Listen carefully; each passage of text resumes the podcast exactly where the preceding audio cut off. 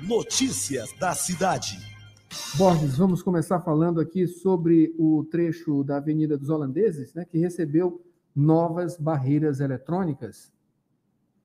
Exatamente, Adalberto. As duas barreiras eletrônicas estão em fase de adaptação, foram instaladas pela SMTT, que é a Secretaria Municipal de Trânsito e Transportes, ah, no trânsito no trecho ah, da Avenida dos Holandeses, na altura da rotatória do Calhau.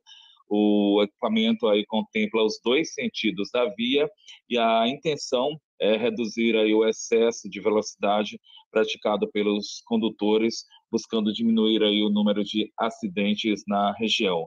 A gente observa que, apesar de, de o equipamento estar instalado em uma via de velocidade de 60 km por hora em sua extensão, o trecho próximo à barreira eletrônica vai ter velocidade reduzida obrigatória de, 8, de 50 km por hora. 50 km por hora, aí, redução obrigatória. A gente, e a Avenida dos Holandeses, a gente observa, é caracterizada como uma rodovia estadual, fica situada no perímetro urbano e tem na rotatória do Calhau um dos pontos de grande fluxo de veículos.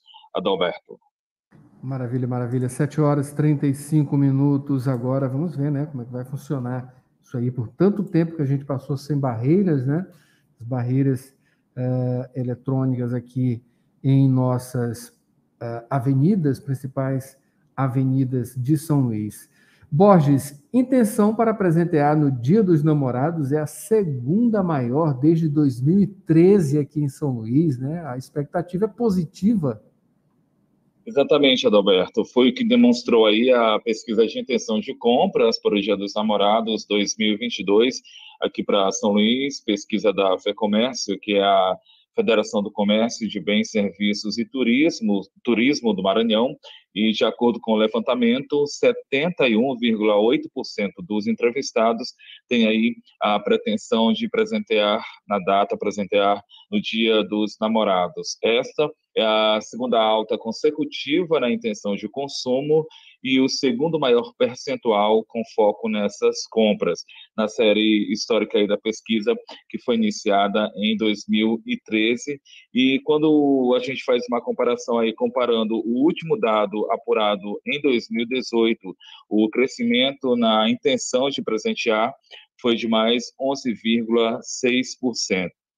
E ainda de acordo com a pesquisa da Alberto, o valor médio a ser desembolsado aí por quem for presentear este ano é de 211 reais, R$ reais a mais do que era o valor estimado em 2018, que foi de 119 isso muito reflexo da inflação aí, portanto, presente mais caro. Ainda assim, com a intenção de consumo maior este ano. Adalberto.